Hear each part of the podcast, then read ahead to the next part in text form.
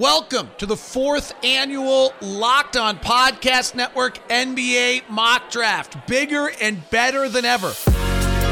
You are Locked On NBA, your daily NBA podcast. Part of the Locked On Podcast Network, your team every day. Day four of the Locked On Podcast Network NBA Mock Draft. There's some big names the New York Knicks, the Miami Heat, the Philadelphia 76ers, the Denver Nuggets, the Utah Jazz, and the Milwaukee Bucks. These are actually picks, as crazy as it is in this flat draft, that actually could impact basketball games next year.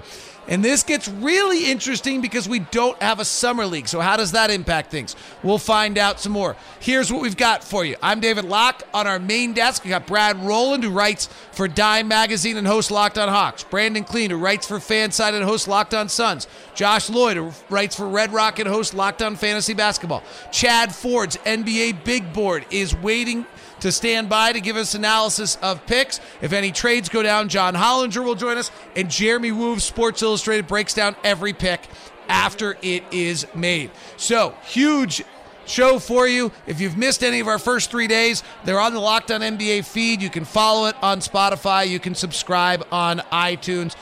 Joined now by Brad Rowland, by Brendon Kleen, by Josh Lloyd. Before we get to the top six players you have on the board, if you were a GM at this point, no summer league, in this draft, your players are going to be going to camp in less than 30 days.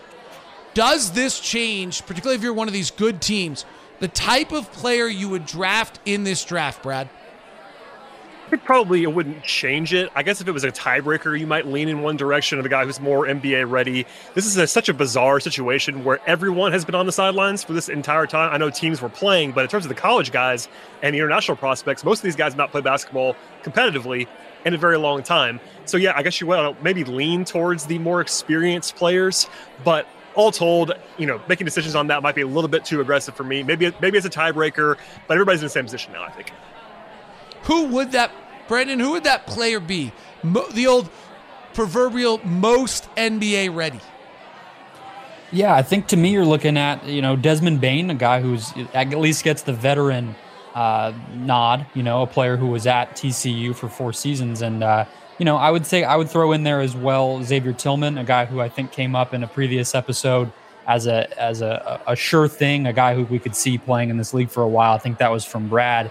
That's another player with with college experience at that Michigan State program that tends to produce guys that are ready to get on the floor. So uh, those are two I'd be looking at for sure. If you're if you're trying to keep things safe and, and guys that you can trust to just get into camp and catch on. Heavy trade rumors are floating right now that there might be a deal in the works. But before we get to that, let's find out who the top six player. Oh, wait a sec. The trade is official. The Nets have traded the 19th pick to the New York Knicks for 26, 27, and 30. That's right. The Nets have traded number 19 to the Knicks for 26, 27 and 38, excuse me, officially 38. So the Nets making a trade. We'll get John Hollinger on the line in a second. But guys, first let's get your top six players that are on the board as we move into day four of our mock draft. Josh Lloyd, lead us off. Uh, Tyrese Maxey to me is the clear number one left on the board, followed by Cole Anthony. I've got uh, Xavier Tillman, Jalen Smith, Grant Riller, and Malachi Flynn. Brad Rowland, top six. Tyrese Maxey, uh, we're almost there, I hope, with Tyrese Maxey, uh, followed by Cole Anthony, Desmond Bane, Xavier Tillman, Malachi Flynn, and Tre Jones. And Brendon, who you got? I'm going with uh, Tyrese Maxey, Desmond Bane, Cole Anthony, Xavier Tillman, Jalen Smith, and I'll throw Nico Mannion in there, a guy we haven't talked about yet. Oh, Nico Mannion. I'm so old that his dad gave me one of my first ever NBA autographs when we were at the baggage claim together at Delta Western Airlines in Salt Lake City when NBA players flew commercial, and I was a little kid and I got Pace Mannion's autograph. How's that? And now the New York Knicks are on the board. Let's see where they do now that they have the 19th pick of the NBA draft. Hello again, so soon from Locked On Knicks. This is Alex Wolf and Gavin Shaw again. We are back inside the top 20 of this draft after a deal that we feel pretty darn good about. Uh, so we already detailed at pick 14 how we wound up with ultimately five picks in this draft, which is way too many. You can't roster five rookies going into a year. It's just it's it even for a rebuilding team like the Knicks, it's not really a, a situation that you can put yourself in. So we decided that it was time to consolidate back up, and luckily we didn't have to spend any of our picks that we got in the Celtics deal, and still got our man with Kira Lewis. So we came into this later part of the teens in the draft, expecting to trade up and find a partner that wanted a couple picks later on in the first round to let us move up and take a guy that we felt really strongly about. We talked to pretty, I, I would I, talk to is a nice way to put it. I pestered every single team uh, from 15 to 20 to try to find someone that would be interested. And we found our trade partner right across the river with Locked On Nets. We wound up trading them picks 26 27. 27, of course, was ours from the Clippers trade uh, previously, and pick 38, which was the Hornets' uh, second round pick, all the way back from the Willy Hernangomez trade. And we traded those three to move up to 19, Gavin. And we took a guy that you and I have both gushed about a ton. Our guests have gushed about a ton. We got ourselves Desmond Bane.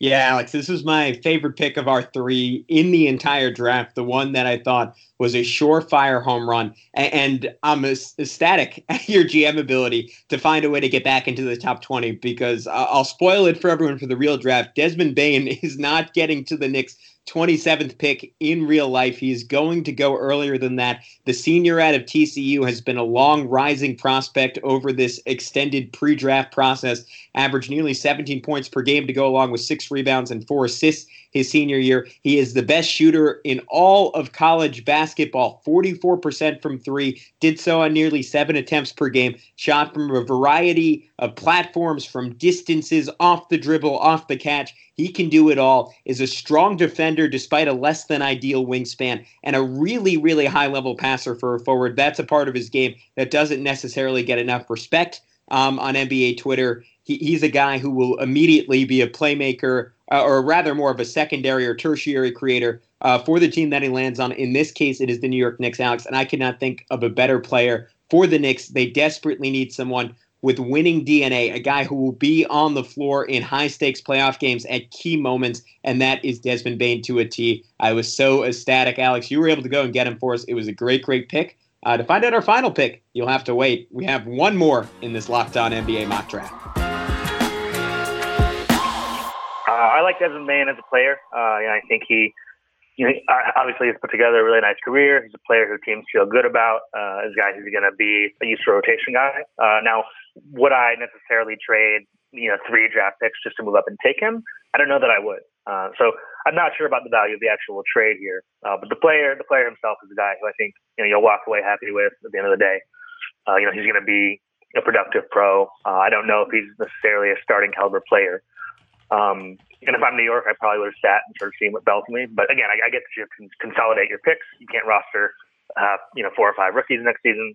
Uh, and if this is the guy you're targeting, and you think you have to get up this high to get him, uh, then I get it. Um, but yeah, Desmond Bane, a guy who you know is now looking likely to end up in the first round. I don't know if he'll go this high, um, but you know, one of the better shooters in the draft, also an underrated passer uh, and a guy who you know people people believe in. I think uh, who will continue to get better. Uh, and for the Knicks, you know, just having a guy like that uh, to sort of complement the pieces that they hope they have is a nice fit.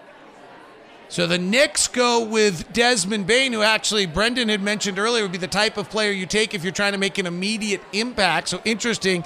Miami's on the board right now. Is it finally time for everyone's top of their board, Tyrese Maxey, to come off the board. Let's go to Miami and David Ramil and find out what the NBA finalists are adding to their roster.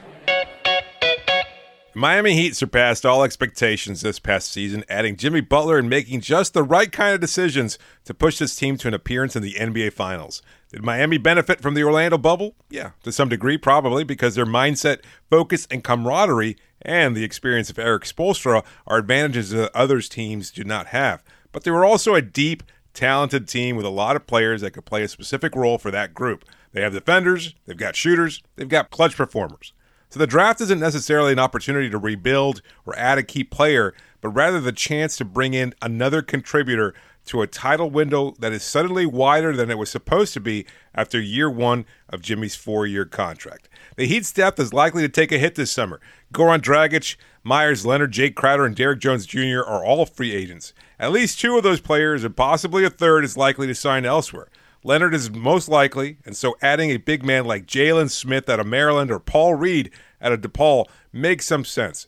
But the team already has bigs like the versatile Kelly Olynyk and the raw Chris Silva to work with. This also seems like an area that can probably be addressed more likely through free agency.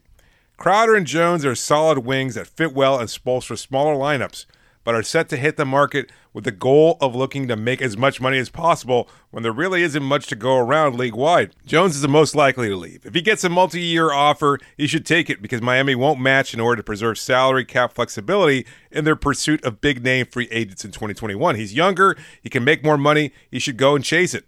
The same goes for Crowder, of course, but that market is probably less wide open for him than Jones. We know who he is at this point, and his shooting, while ridiculously hot during his tenure in Miami, will continue to regress to the mean if he's willing to accept a solid one-year deal, say around the nine to twelve million dollar range. He can be a part of this team's championship aspirations moving forward.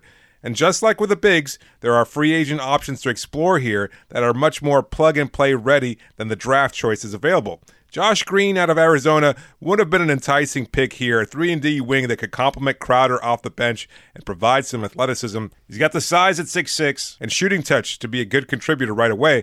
Had the Blazers not taken him at 16, he probably would have been the pick here for Miami. But with Goran Dragic's health and age a concern, it looks like guard depth immediately becomes Miami's biggest priority. Tyler Herro is a likely fixture at guard moving forward alongside Duncan Robinson. Dragic is a free agent too, so there's a chance he could move on to another team. I don't think it's likely. He and his family are just too comfortable here in South Florida, although I think there's a slight possibility that he'd consider retirement outright after suffering a torn plantar fascia in Orlando. But if Dragic resigns, all four of Miami guards share one thing in common poor defense at the point of attack. Herro and Nunn have some upside potentially, but Dragic and Robinson are too slow to keep up with the quicker ball handlers. There were a lot of options in the draft. Desmond Bane was probably highest in the draft board and taken just ahead of Miami's pick. Other options included Grant Riller or Immanuel Quickley, but ultimately the decision was made to take a player with great length and an inexhaustible motor who will embrace heat culture and be willing to work as hard as everyone else on that roster. With a 6'6 wingspan, he's a great defender who can make smart rotations and can handle switches with ease. He's not much of a shooter, there's potential there, but Miami has enough backcourt scoring already. And after the success the Heat have had with Herro and Bam Adebayo, Miami will feel comfortable going yet again to the University of Kentucky well for a player that probably doesn't have the same upside as his fellow Wildcat alums, but fits the need and is willing to do the work necessary to play his part. And that's why the Miami Heat selects Tyrese Maxey. So you guys all love that Tyrese Maxey pick. I got to be honest with you. I watched him and I loved his athleticism. I loved his body. I actually liked his skill. And then I started watching him more and started asking myself, like, what does he do? Who is he? How does he fit? Like, he's not a one. He's not a two. He's not big enough to be a three. He's not a catch and shoot guard. He's not a ball handler. Like, why did you guys all have him so high, and are you all so excited about him? He reminds me of a guy that you covered this year, Jordan Clarkson, or you know, a player like that. You find a role for those guys. If he if you can score and he can get to the basket, he can finish pretty well, and he can shoot threes, and he can create those shots all for himself. Yeah, you know, defensively it's going to be hard, but uh, especially at 20 here, like that's a that's a player I think you can find a spot for look, the value there at 20 is is perfect because even if he doesn't turn into this you know, star level player, which he probably doesn't, like just getting him at pick 20 for a guy that I think his uh, numbers before college and the shooting numbers were pretty strong. I think he can develop into that. We know the Heat's development program is fantastic. Not that I think that this is oh my god, it's it's the greatest pick of all time, and this guy's a multi-time All Star. But at that pick, it's an absolute no-brainer to me, and I don't really know what the Knicks were doing uh, passing up on him, to be honest. Yeah, I actually buy the defense a little bit more um, than Brendon seems to, and I, I agree with what, Josh just said in that you know the pre-college sample. That's kind of where the split is. I think on Tyrese Maxey, people that watched him before he got to Kentucky like him more than people watched him only at Kentucky, and I think that's just sort of the Kentucky effect in a lot of ways. Some guys don't um, fit in great there. Some guys don't always pop off the screen there and fall too far as a result. In fact, one of the guys he's not going to be playing with in this scenario, Tyler Herro, had that same problem. So we'll see what happens with Tyrese Maxey, but he's a guy that I had in the lottery. A combo guard does a lot well. Uh, there is some overlap there actually with with Tyler Herro, so the fits maybe a little bit curious in Miami specifically, but ultimately the value for me for a guy that I have in the lottery pick at 20 is just too good. Well, it could be Tyler Herro, could be Devin Booker, could be Kevin Knox. Let's find out what Jeremy Woo thinks from Sports Illustrated. Tyrese Maxey falling all the way, all the way to number 20. I, I love this pick for Miami in particular. Uh, you know, he's the type of guy who I think uh, they would be thrilled uh, to get uh, this late in the draft. Uh, not only being a Kentucky guy, but uh, you know, a guy who you know has sort of a hard nosed game. Uh, he's a competitor. Uh, I think you know because of the year he had at Kentucky, where he was not necessarily the most efficient, uh, not always consistent. Uh, you know, his stock dropped a little bit, but he, he's a guy who I still view as a lottery level talent.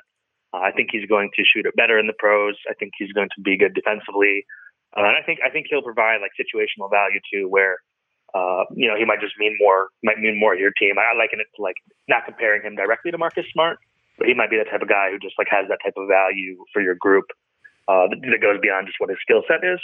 Uh, so I like this for Miami a lot, and I think at 20, there's you know the risk again is pretty mitigated too. So uh, it's a nice pick here at 20. Today's Locked On NBA mock draft is brought to you by Built Go. That's right. We, we all hit a wall. We, we need a little juice. You're working out, you're tired, you're on the bike, need a little extra miles, you're in the golf round, you're feeling it, you're in your desk and you're dying.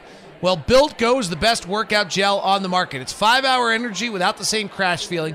Plus, it's natural, so it's better for the body. It's like drinking a monster drink with a third of the caffeine and better results. Three delicious flavors peanut butter honey, coconut chocolate, or chocolate coconut, and chocolate mint.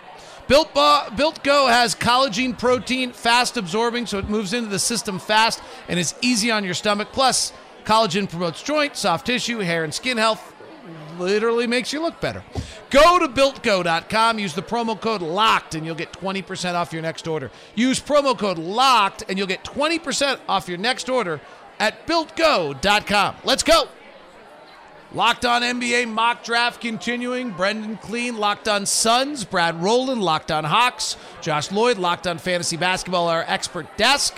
We'll be he- we've going to hear from Chad Ford here in just a moment. But guys, I think I know on some of you already, but not everybody's heard every episode, though they should. The other three episodes are there. Who's the player in this draft that you really just don't see it? You you, you understand he's going to be a first round pick. Scouts are all in it. You just don't see it. Brendon, lead us off. Well, you you could honestly go through several players here. I'll I'll circle back to a couple we've hit on previous episodes just to to reinforce the question marks there. I'll, I'll start with Obi Toppin, a guy who I also was able to interview this year and who you trust as far as a, a worker, but you also want to have seen it. And with him in particular, like like Josh said in the first episode, it's it, he's already 23 years old and it's hard to fix a lot of the things that he struggles with. You're not going to make a player a more mobile athlete. You're not going to, you know, help them read defense better at a really high level. Those are things that tend to be pretty ingrained. You're only going to incrementally help players there. And and so I have a hard time understanding how Obi really survives on defense or makes your team all that much better when it's said and done. Josh Green, I just I just really don't. Uh, I don't see the hype there. You know, the guy who came into college as a five-star player and vastly underperformed. Uh, I think you know he has the length and athleticism to be a pretty decent defensive player. Um, that's about it, and those guys don't tend to stick in the NBA. Brendon took uh, took my one obviously there with uh, with Obi Toppin, so I won't go over that. So I'll go up a little bit higher in the draft, and, and, and Anthony Edwards. Um, I don't I, look. I can almost. I can't guarantee it, but I don't think he's returning number two pick value at any point in his career. And just a guy whose feel just seems so off on both sides of the ball. Shot selection, passing, defensively. I just don't see how he returns anywhere close to that value. Sure, he can be a bench scorer type of player for you know a decent amount of time in the league, but for what he is being projected as and where he was selected in this mock draft, I, I just don't see it. Yeah, I would go down a little bit lower actually to a guy we haven't even discussed yet, and that's Daniel Oturu. He's the guy that I'm baffled by. That's often projected as a first round pick. I think he's in the first round for a lot of people in mock drafts uh, out of Minnesota, and I just don't I don't see it at all. I think I have him outside my top 50, um, and that's a, it's a small thing in this draft. It's pretty flat. Um, there are guys that we've all discussed already on this on the last couple of episodes, but Oturu is the guy where I just generally cannot understand it. Most guys I can at least see it. You can squint hard, and that one I just don't get it at all. All right, 76ers are on the board now with the 21st pick of the Locked On Podcast Network NBA draft. Let's head over Keith Pompey and see what the Sixers have got planned. Question is, what is the Sixers' biggest need? Well, the Sixers' biggest need right now is a backup point guard, and they need a couple of floor spacers. They need guys out there who can shoot the ball and who can open up things for Joel Embiid and, and Ben Simmons and, and possibly Al Horford if he remains with the squad.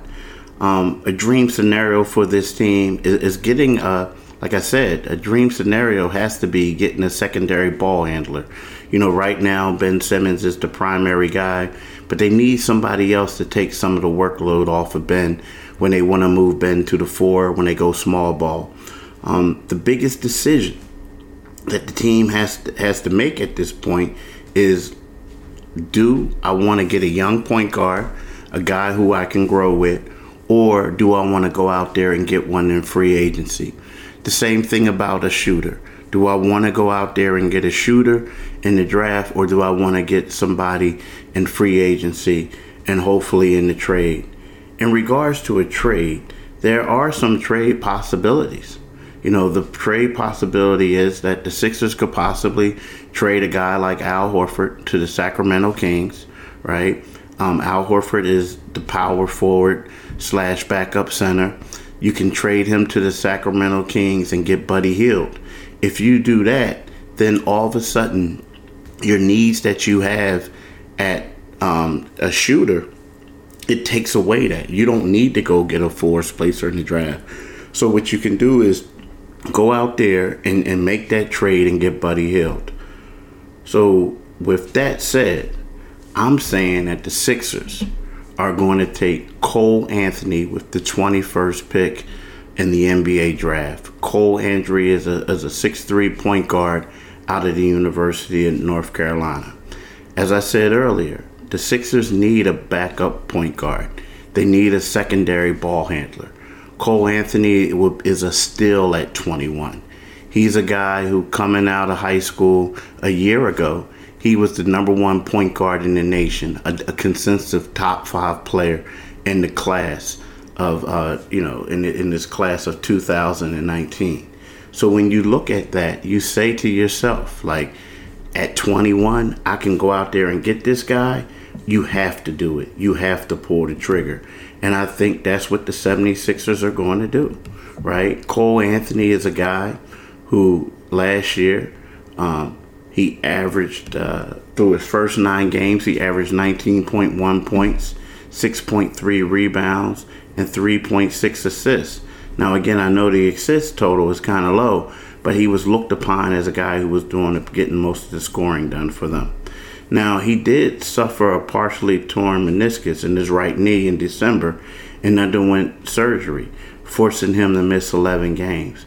But he came back, and he came back and he played well. He played at a high level.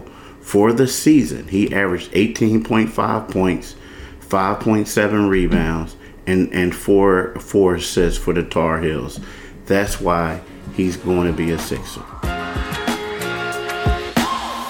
Cole Anthony has been one of the you know more divisive players uh, in this draft all year. I think just based on how highly he was rated in high school, uh, and then how quickly you know teams sort of soured on him at North Carolina. It wasn't 100% his fault, uh, and I know he was hurt for some of the year, so it, it adds up to this is an interesting buy low player in the 20s.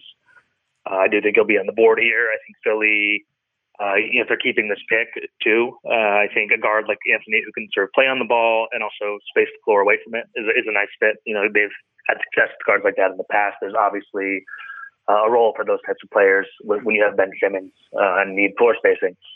Uh, but Anthony himself, you know, he's, he's an interesting player. He's not my favorite player in the draft. I'm, I'm on the lower end with him. I'm a little scared about the uh, decision making factor. You know, he hunts a lot of shots. Um, you know, he's not always the guy who makes his teammates better on a consistent basis. Uh, and you know, I know that he didn't have a lot of help at North Carolina, uh, but but I still saw some things that concerned me uh, this season. Uh, but that's not to say he can't do it. Uh, and I think that again, in, in, this range of the draft, it's like a totally viable uh, upside play. Now we move it over to Chad Ford's NBA big board. Hear from the expert over on his desk and.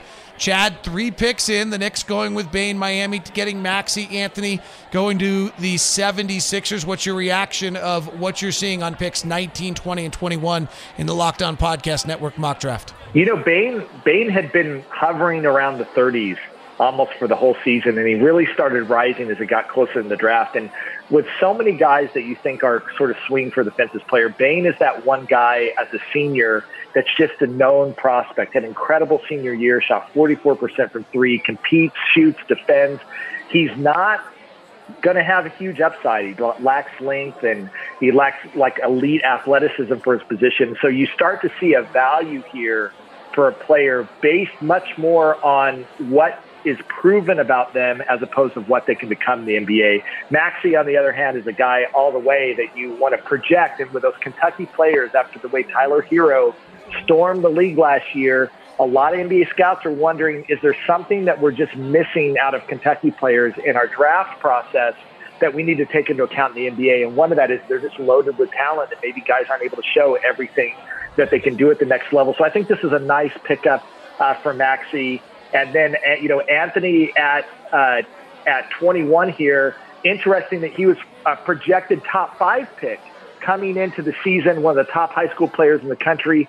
Really struggled at North Carolina this year. I think a lot of teams wonder whether he is peaked uh, as a basketball player and whether that that peak is going to mean that he's going to continue to go downhill in the NBA draft. This is certainly a slide for him and his team, though I think it's more in line with where the last big boards are going to be right before the draft.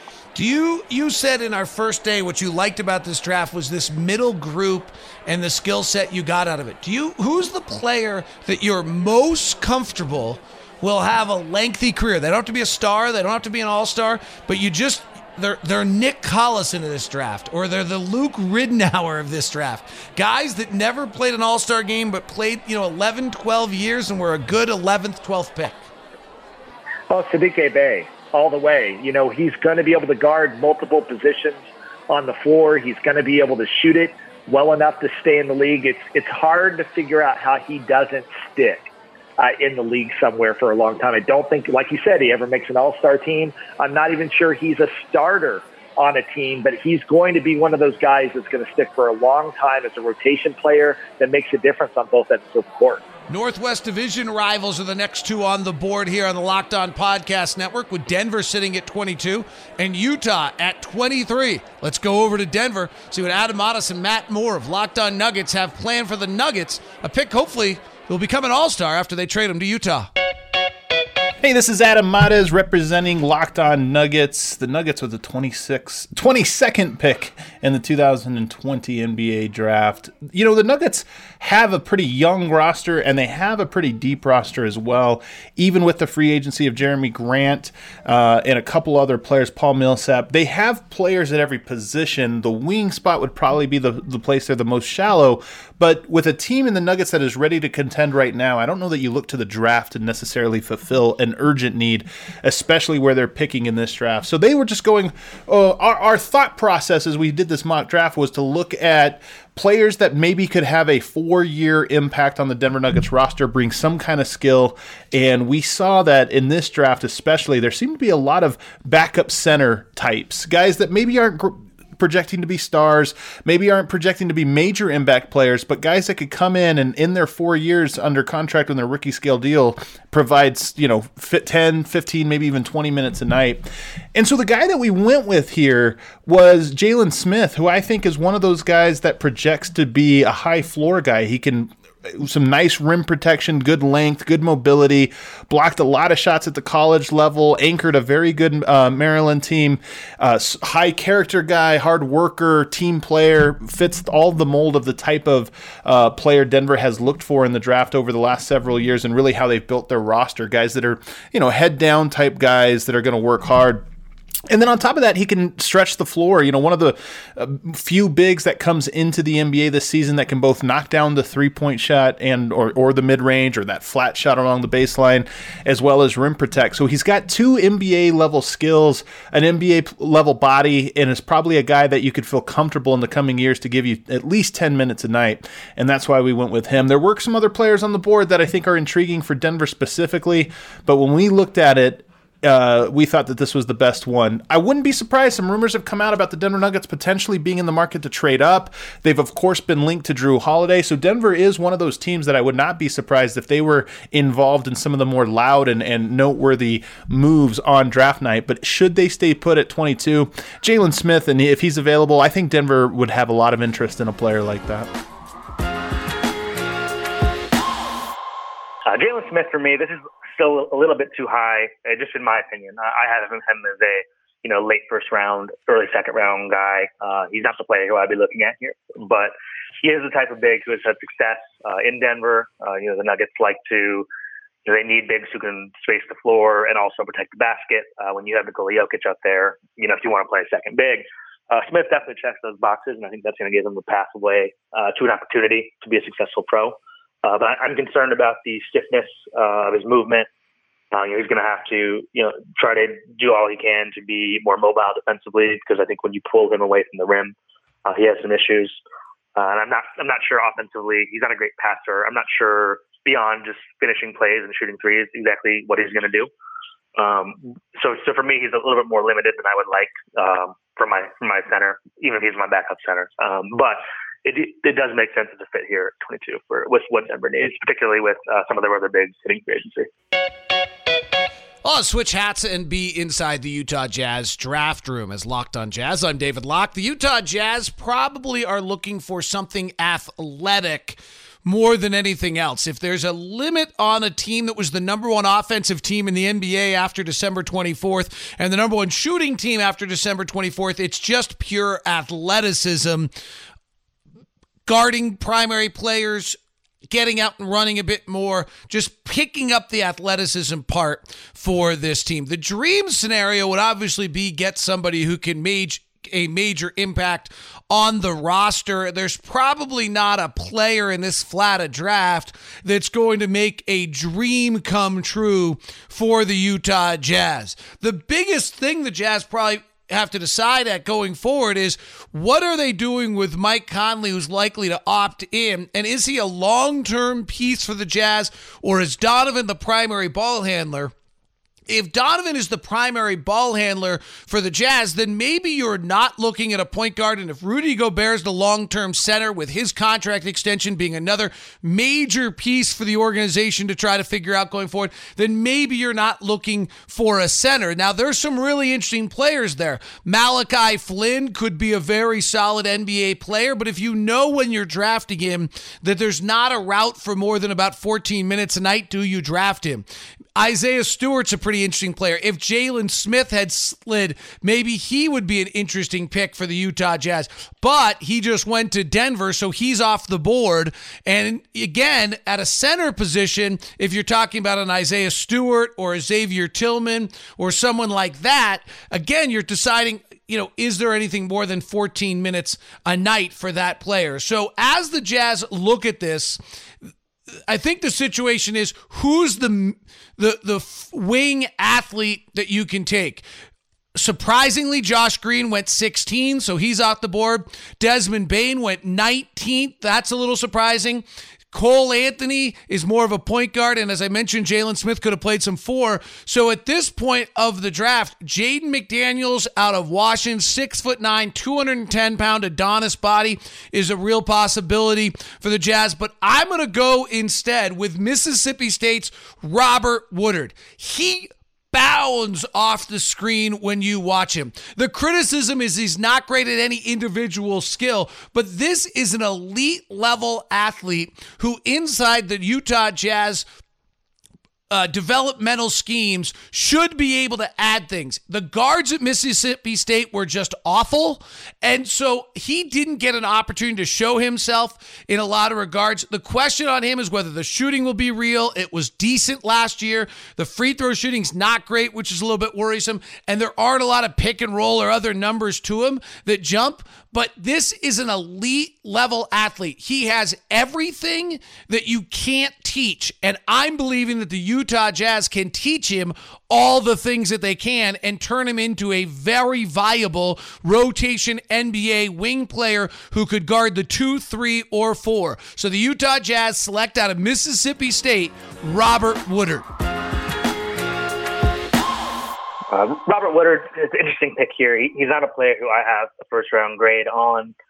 Uh, you know, his tools are very interesting, and I think you've seen guys like him uh, have success in the NBA, uh, where they have you know very promising uh, physical profile, and then you know they get to the NBA. It takes them a little bit of time, but they end up being versatile defenders who can knock down shots uh, and are going to be like you know decent like fourth or fifth option.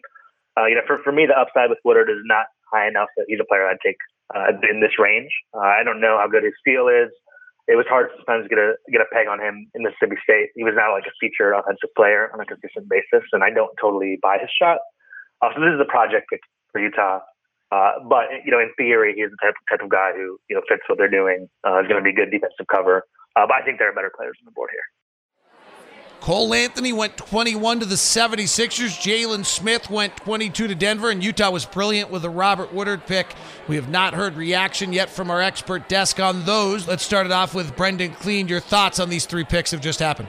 Cole Anthony, I think, is is the one that strikes me from this group. You had a couple athletic, sort of backup big types in at 22 and 23, but at 21 with Philly, you had Cole Anthony, a guy who has a lot of uh, of improvements to make. He was very very uh, disappointing at UNC. This is a guy we were talking about as a potential number one overall pick heading into the season, and this was a weird year for the Tar Heels. So you know, you give him some some cut him some slack there. But I think he's a player who, as you probably listeners can tell by now, I, I really lean toward players who can create three pointers for themselves. I mean, think about the show Damian Lillard put on in the bubble. That's about as defense breaking a shot as there is in the NBA. Not often you can get a guy at 21 who at least credibly you can think might become a player like that. And if he can shore up some of his decision making, you know, everybody's going to look a little better playing next to Ben Simmons and Joel Embiid than than college guys. I think he's a player who I really still trust to stick in the NBA and uh, has a, a, pretty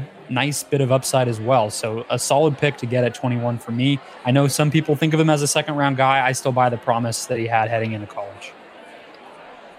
Yeah, to build on that, I think that Anthony is someone who's probably fallen too far, to be honest with you. I think 21 is a good value for him, all things considered, as a guy who was once seen as a top five pick in this class. Um, I could see why he's fallen. He should have fallen from that perch. But I think 21, especially in Philly, you just kind of need somebody that can run a pick and roll that's something that the Sixers just don't have and haven't had for quite some time now. And uh, he definitely brings that. Um, you know, Denver and Utah kind of just plug and play guys. Jalen Smith is someone who's not going to make a huge impact for them immediately, but a guy that, they can play with Jokic, play behind him as well. And Robert Woodard, as I know David really enjoys, Robert Woodard, um, another guy who that can kind of just do a lot of things okay. And being a well-rounded wing, uh, wing slash forward slash maybe maybe backup big man those kind of guys who are switchable, flexible, and don't take anything off the table are really valuable. I know that sort of the knock on him might be the fact that he doesn't have any any, any elite skill, but you know, three and D with some physicality at, at this point in this draft is kind of all you can possibly ask for.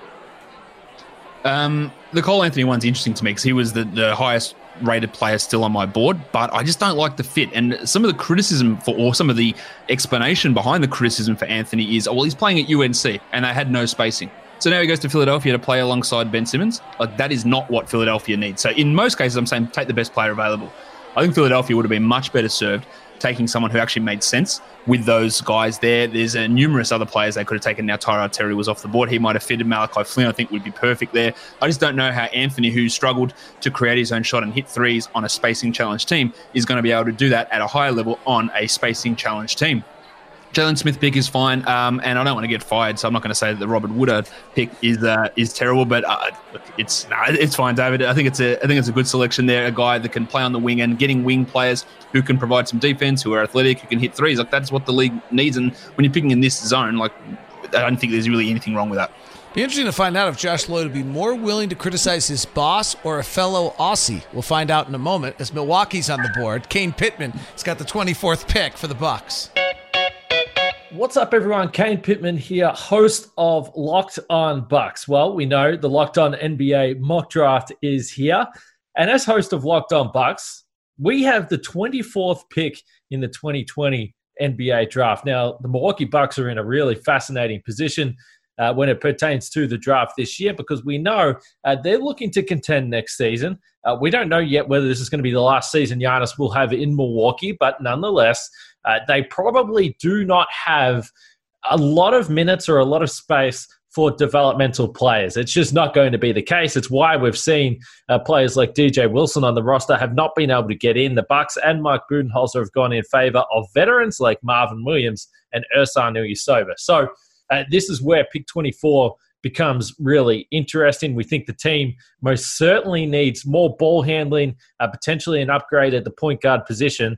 Uh, the other need that could arise is potentially on the wing with rotation players, Pat Connaughton as an unrestricted free agent. Wesley Matthews has a player option as well. So I think the big decision, if you're the Milwaukee Bucks, and the big decision we had to make uh, was are we going to trade this pick for an upgrade at another position? And it would likely be a veteran player. So players that the bucks have been linked with over the course of the last few weeks. Obviously chris paul Jrue Holiday's in there as well. We know the Bucks have interest in Bogdan Bogdanovic and potentially even Victor Oladipo.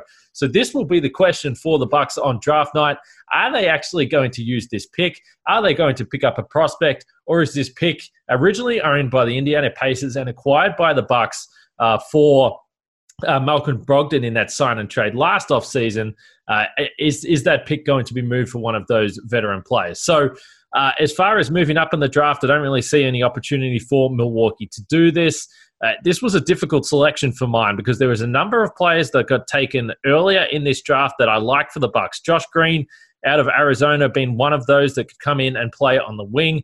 I also like Tyrell Terry, Desmond Bane, uh, Tyrese Maxey as well, and also uh, another player that's in there that could potentially fit, although we do believe he's going to go certainly earlier in the draft as Saddiq Bey. So I ended up taking Theo Maledon uh, been playing over in France, been playing and starting for a professional team in Europe, which is always an impressive shot to be. One question I would say is, would the Bucks pick this guy that has high upside potentially, but might take a little bit of time? He's not a finished product. He's just a teenager, very young.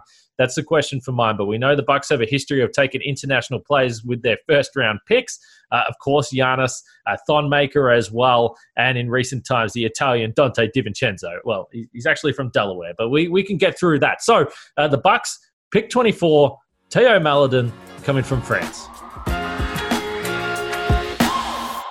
Yeah, Theo Maledon, interesting talent, uh, a player who I think came into the year. Teams looked at him like he could be a lottery pick did not have the best year in France. Um, is an interesting, interesting buy low player here. The tough thing with him, you know, like we hear this a lot, he's not a guy who has like an elite skill. Uh, but I think in his case, it's okay. You know, I view him as more of a two guard, more of a combo. But he's a good shooter. He's a good athlete. Uh, he, he gets up and down the floor. I think he's going to defend. Uh, and from what I understand, he's a really motivated guy. Uh, you know, he's a guy who teams believe in off the court. Um, so I, I think he's a pretty solid bet to be a role player. Uh, you know, for Milwaukee, it's an interesting pick because I, I, know the Bucks are obviously going to try to win now. Uh, you know, almost won, right? So, uh, so taking a teenage guard here, uh, you know, you're hoping that he can come in and step in early. Uh, I think the fact that he has high level, you know, some high level experience in the playing in the Euro League uh, is helpful. Um, and I think he's just, in terms of best player available, uh, I think he's the best guy on the board here. So I, I think this is a good pick. It might not be a, a pick that pays off right away, um, but uh, you know, I think Maledon will be a nice player, uh, and will sort of be a you know, he has a chance to be in the pros for a long time. Now to the Chad Ford NBA Big Board Expert Desk to get a wrap up of day four of the Locked On Podcast Network. And boy, that 23rd pick by the Utah Jazz today, Chad, that is pure genius, right? Uh, that's a reach, is what that is, uh, David Locke, but an interesting reach. Uh, you know, I listened to your podcast about him, and, and I see what you see and that he pops. When you watch him on the court, there's just something about this player that, that is really attractive. But then when you look at the, the numbers, when you look at some of the analytics, and you wonder a little bit about the production, and you know the thing that I could never get my arms around with him, and I'm not saying you're wrong here at 23, but the thing that I've had my hard time getting my arms around is what is his feel for the game? Is this a guy that really sees and feels the game? I've heard some scouts say yes. I've had some scouts say absolutely not. I watched it. I'm not really sure where I come out on that. I think this is within his range, though, and it's certainly actually an upside swing for the Utah Jazz, considering some of the other guys that were on the floor, and certainly given who was left on the board, I don't think it's a reach. Jalen Smith, by the way, I think it's a great pick at 22. A big guy that can really shoot the basketball. Also rebounded the heck out of it at Maryland right now. One of those modern bigs that can score from anywhere on the floor. And Theo Maledon, man, everybody's talking about him. He's gotten some buzz lately. Uh, he's comes out of France. He's really been working on his body. Has really hit the gym. That was a big question mark about him, and teams are impressed with at least the work that he has been doing in the off season. One interesting note about him, though, he does not want to be a drafted stash basketball player. He's insisting that he's coming over this year, and so maybe some of his value was hoping that he could stay at least one or two more years in France and develop. He's Chad Ford. The podcast is Chad Ford's NBA Big Board. Follow on Spotify, subscribe on iTunes. Day four is done. As the Knicks trade and take Desmond Bane, Tyrese Maxey goes 20, Cole Anthony 21, Jalen Smith 22, Robert Woodard 23, and Theo Maledon 24 to Milwaukee. Brad Rowland, what's your reaction of where we stand right now? I would say there's no no no disasters in this range. That's uh, one of the upsides. I think. I, you know, obviously we are all uh, big fans of Tyrese Maxey, and that value is really good. Um, I like Cole Anthony more than others on the podcast seem to, which is fine, at least in terms of the fit with Philadelphia. But uh, no downsides here. And I think once we're in this, we, we all, we've all been talking about how flat this draft is pretty much the entire way through. We're really in the part now where things are quite flat. So it has to you kind of almost have to uh, fall off a cliff to have a pick that I'm actually that I'm act- actively going to hate. Um, at the same time, you know, no no messes made in this in this six pack, and I know we have six more to go, but uh, we'll see where we are.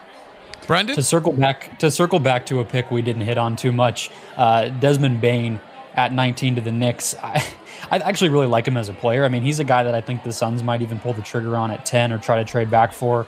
Uh, so I've been paying attention to him doing my show, but uh, I'm looking forward to. He's exactly the type of player that's going to score like 22 in the first week of the season. And because it's New York, we're all just going to really, really overhype Desmond Bane, like the Alonzo Trier effect, if you will.